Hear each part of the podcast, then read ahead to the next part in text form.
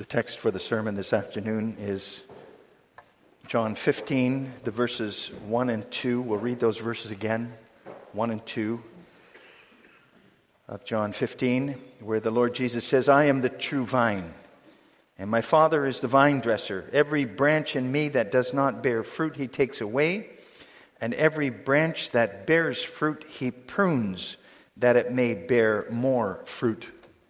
So far, the text. Beloved congregation of the Lord Jesus Christ. So the congregation was blessed with the birth of another baby last week, covenant child, wonderful promises signified and sealed by baptism here this morning. What kind of covenant child will this be when she grows up? I ask that because the passage we read in John 15 shows there are two kinds of covenant children.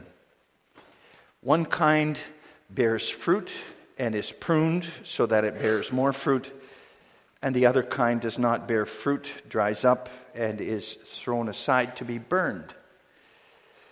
Which kind of covenant person are you? Our text calls us to examine ourselves, something we also have to do before the Lord's Supper celebration this afternoon. And I proclaim to you our text from the Gospel of John then with this theme Jesus Christ is the true vine. We pay attention to the vine, first of all, and secondly, the fruit, and thirdly, the branches. Firstly, the vine. We've considered in the past how the Apostle John, inspired by the Spirit, then notes in his Gospel how Jesus calls himself the, the bread of life the light of the world, and the good shepherd. And now he designates himself as the true vine. And when an Israelite heard him say that, he would have thought of how the people of Israel were called a vine in the Old Testament, in a number of places in the Old Testament. We sang from Psalm 80 about uh, Israel as a vine. You can think of Isaiah 5, where uh, the Israel is also called a vine. So Israel, a vine in Canaan. God planted it there, bestowed lots of care on it. In other words, He gave them sacrifices in the tabernacle, later in the temple, gave them laws and regulations, gave them a king, David and his house, gave them prophets, cared for His vine, His people. Unfortunately, that vine produced very little fruit, very few grapes, bitter grapes, sour grapes. Israel kept forsaking the Lord God, ran after other gods, fell into sin and unbelief as a nation. It was a beautiful vine planted and cared for by the Lord God. You'd expect it to bear lots of good fruit, but the Lord was disappointed in the fruit of that vine time and again. However, when God's Son was on earth, as we read in our text, he called himself the true vine. In other words, he is the true Israelite. He is the representative of, of God's covenant people who does bear fruit. His life is full of the fruit of obedience toward God, fulfilled the will of God perfectly. His life bore fruit completely and fully, good, ripe fruit. He was obedient to death, even death on the cross. He fulfilled the law of God. He atoned for his people on that cross. And he rose from the dead and obtained for, for his people the life giving spirit so Jesus himself is the true vine. But then he talks about two kinds of branches which are connected to him branches which bear fruit and branches which do not bear fruit. So those branches are not all believe, true believers, because true believers all bear fruit and are not cast into the fire by the vine dresser. No, those those branches are covenant children who have the promises of God And as infants already receive baptism as sign and seal of those promises, they are grafted into Christ. Born in sin, taken by God, grafted into the vine, Jesus Christ. And then, as we heard this morning, two covenant children receive the seal of the promise that God the Father adopts them, will take care of them, will avert all evil or turn it to their benefit, that God the Son washes away all their sins with his blood, and God the Spirit will live in them and renew them every time again. Wonderful covenant promises are which, which believers and their children are given in Christ are sealed to them. And those promises, congregation, are held out to us again in the proclamation of the gospel and in the sacrament. Every Sunday again, they're, they're taught to the youth in catechism and at home, reinforced in the Christian school. In upbringing at home, church, and also school, the Lord Jesus then, we could say, knocks on the door of the hearts of his children with his love. And as God's covenant people, we are called to open that door for Him. Parents and the older generation have a special place in being Christ's door knockers, we could say, on the hearts of the younger generation. They have to exude love and thankfulness towards Christ in their daily living, in their going to church, being part of church, in the use of the Bible, show what a privilege it is in this world and this life to have those promises in Christ, to be a covenant child.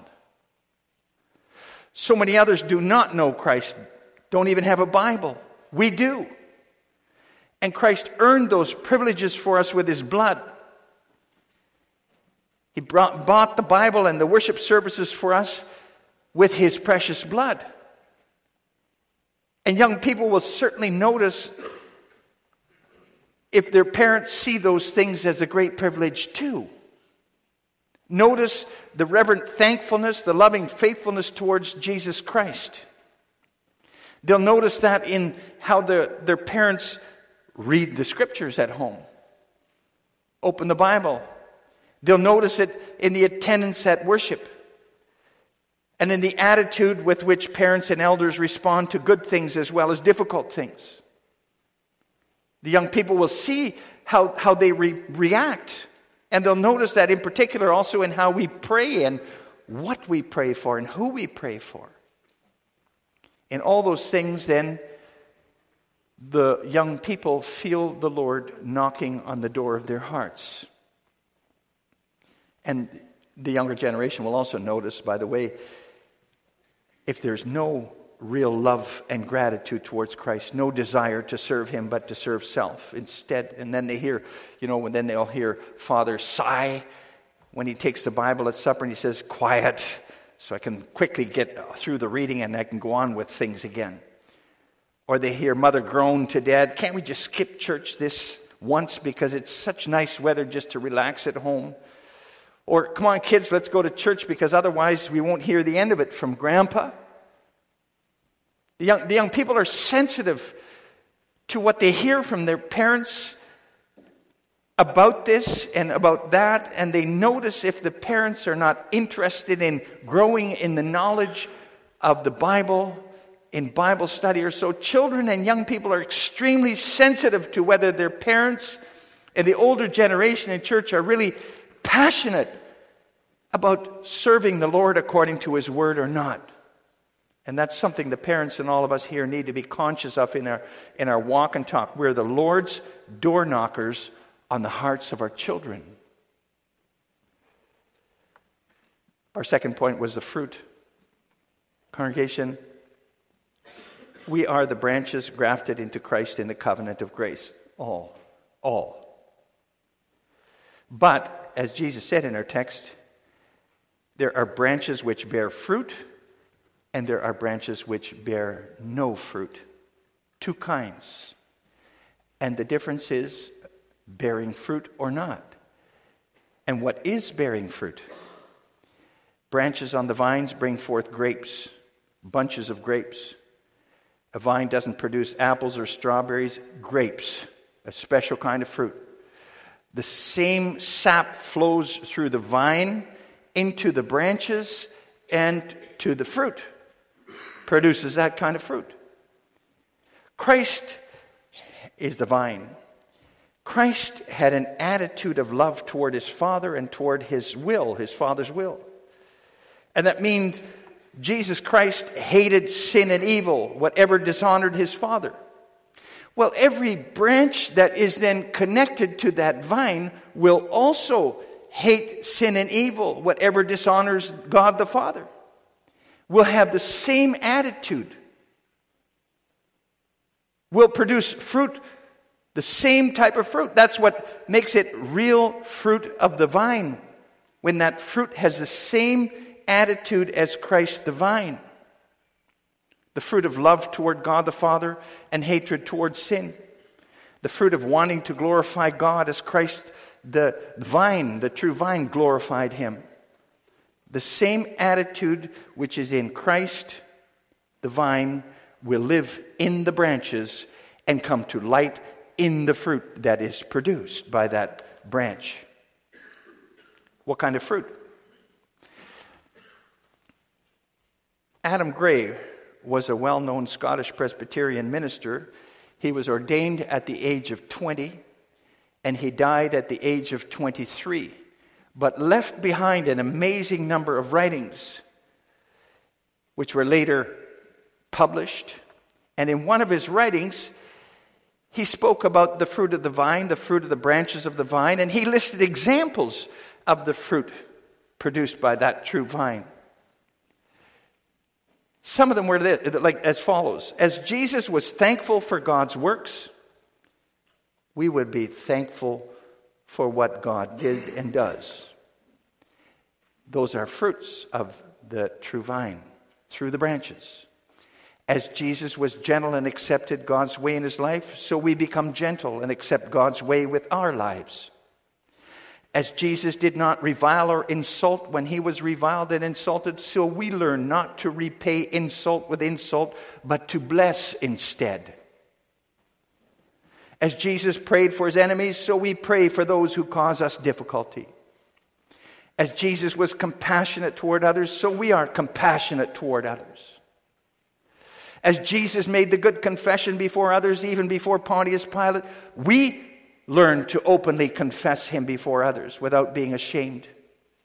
As Jesus honestly spoke to people about their sins, so we learn honestly and openly to address others about their sin too, if we see them stumbling. As Jesus hated sin, so we hate it too, and we can't watch it with pleasure. See, congregation, that's bearing fruit on the vine. The branches bear fruit when they're connected to the vine. And then the vine dresser comes on a regular basis to see if the branches are bearing fruit. And then he either prunes for more growth or cuts off for burning, one or the other. What the vine dresser does with the branches depends on whether they abide in the vine, as Jesus says in verses 4, 5, and 6. Abide in the vine, abide in me. What does that mean, to abide? Well, think of that vine, how it pushes its sap up. It, it finds it, it has its sap and it pushes it up and offers it to the branches of that vine.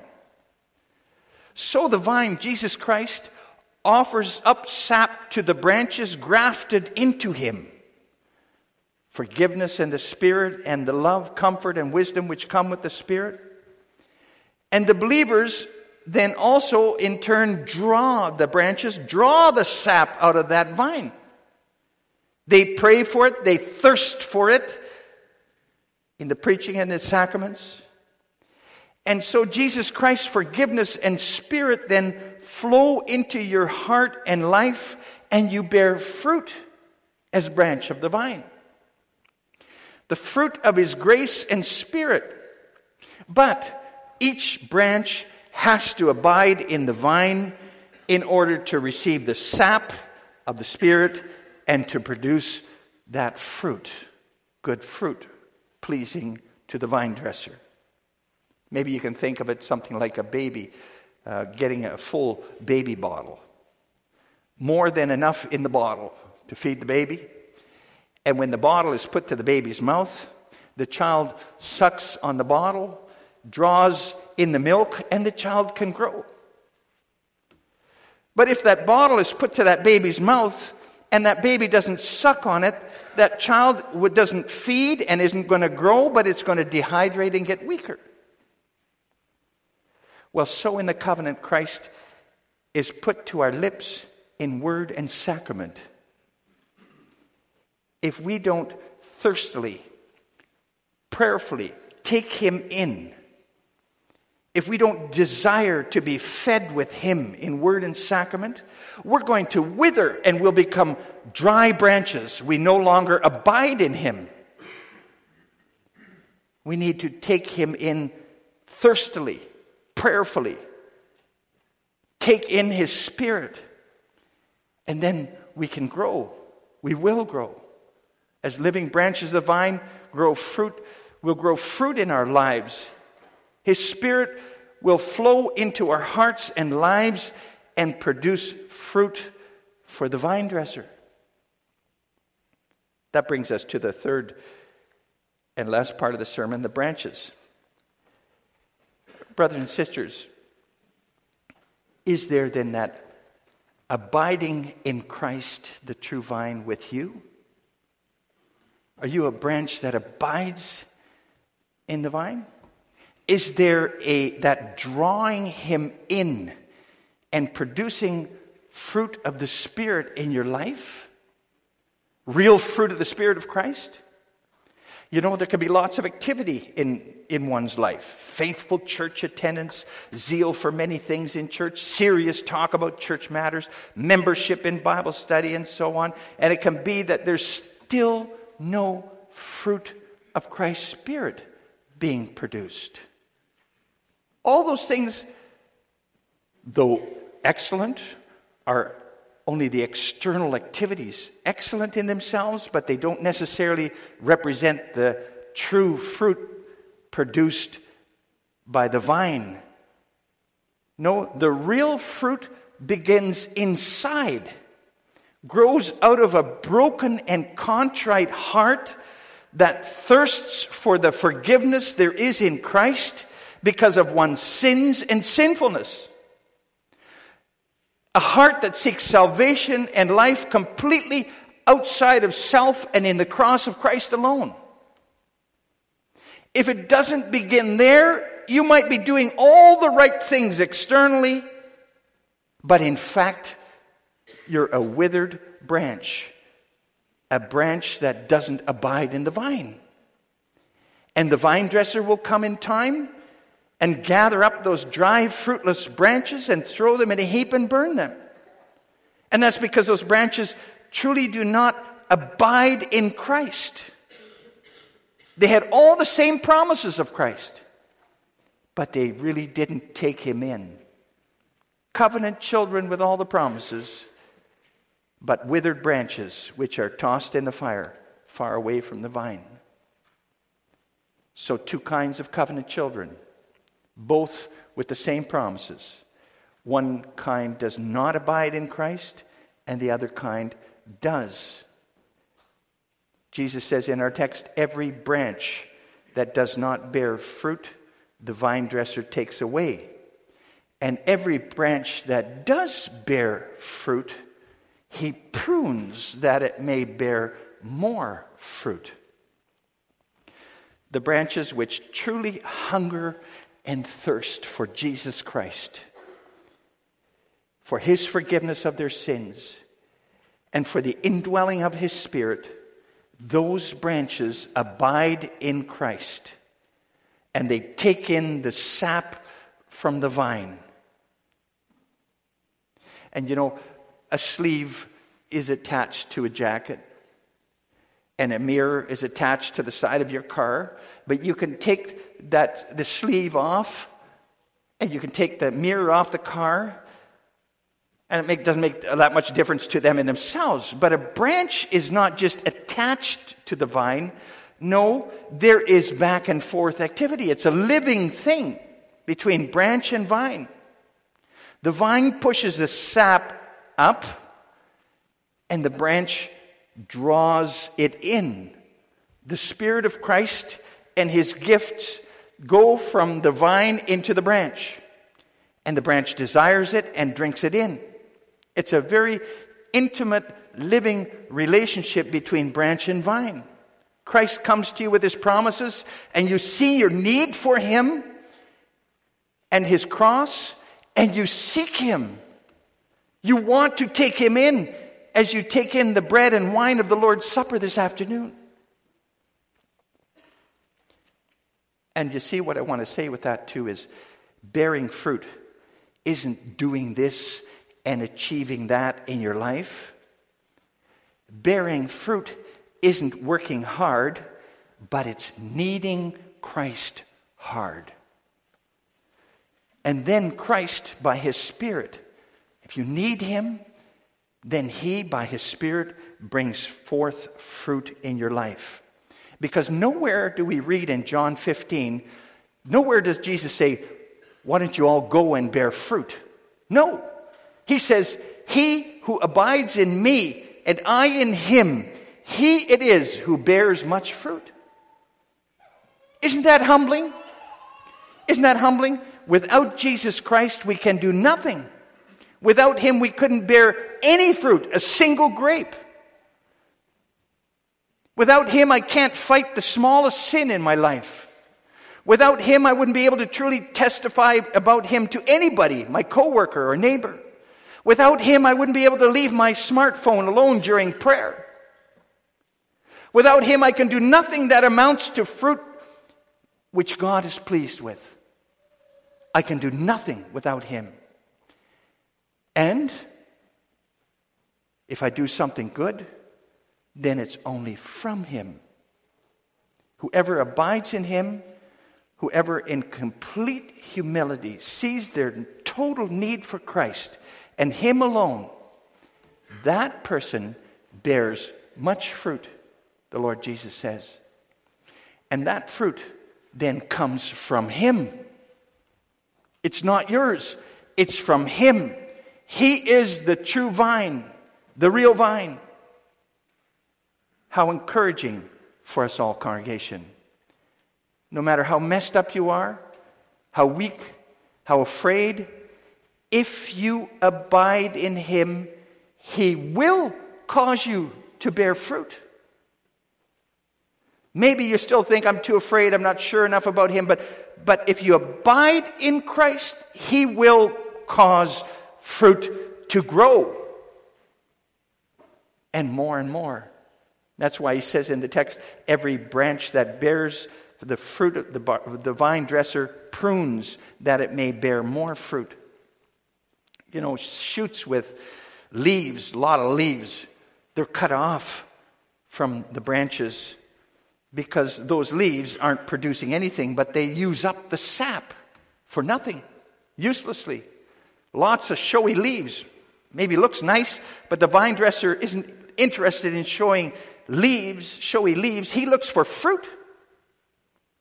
So the Lord God cuts away things in the lives of believers which are useless, which don't encourage the growth of fruit.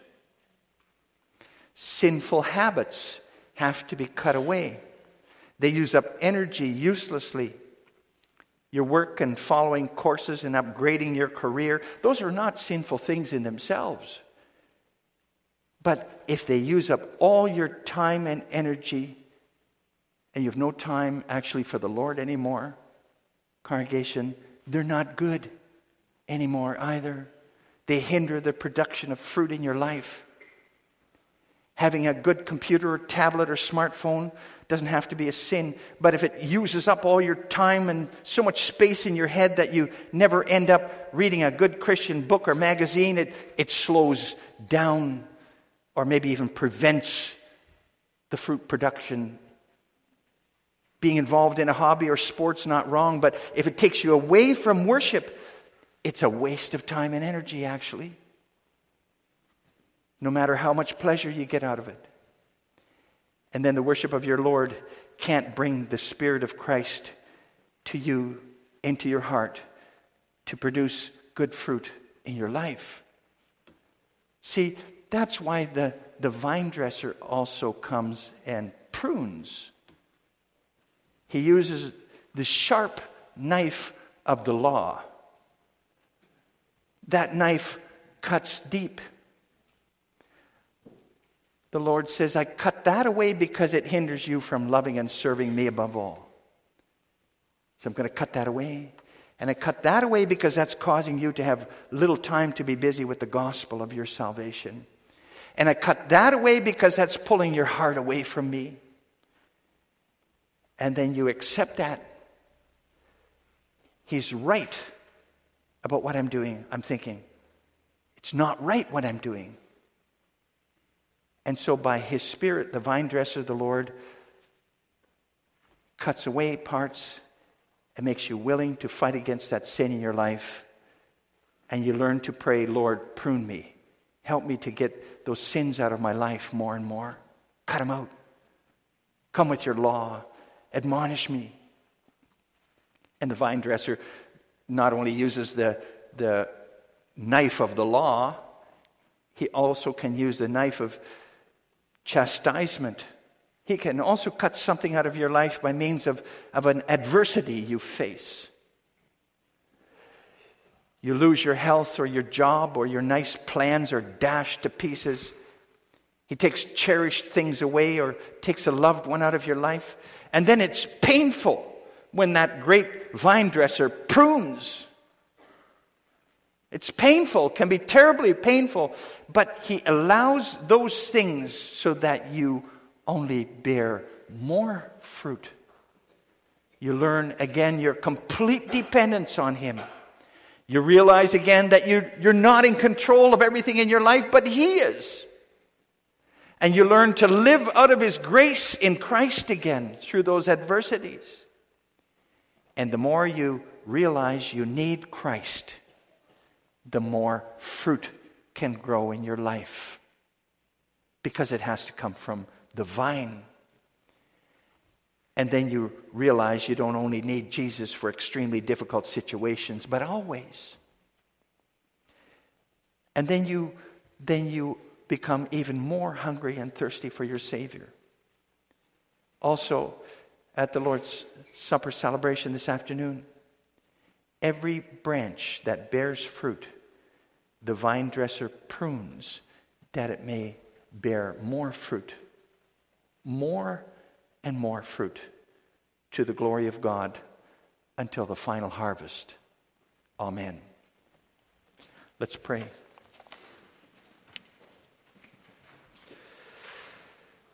Lord God, thank you for, the, for blessing us with the words of the Lord Jesus this afternoon, our Savior, words in which he calls himself the true vine. And he calls uh, his father the vine dresser and us the branches. Help us not to be withered branches on that covenant vine, but to be living branches which abide in him and through him bear fruit. Branches which are pruned by the vine dresser in order to bear even more fruit. All fruit of Christ's Spirit. Help us by your word and encourage us by the sacrament to abide in Christ, to seek our lives completely outside of ourselves in Him. Because the more we do that, the more He lives in us and we in Him, the more fruit he can bring forth through us. Lord God, let Christ therefore be our all. In his, his name we pray.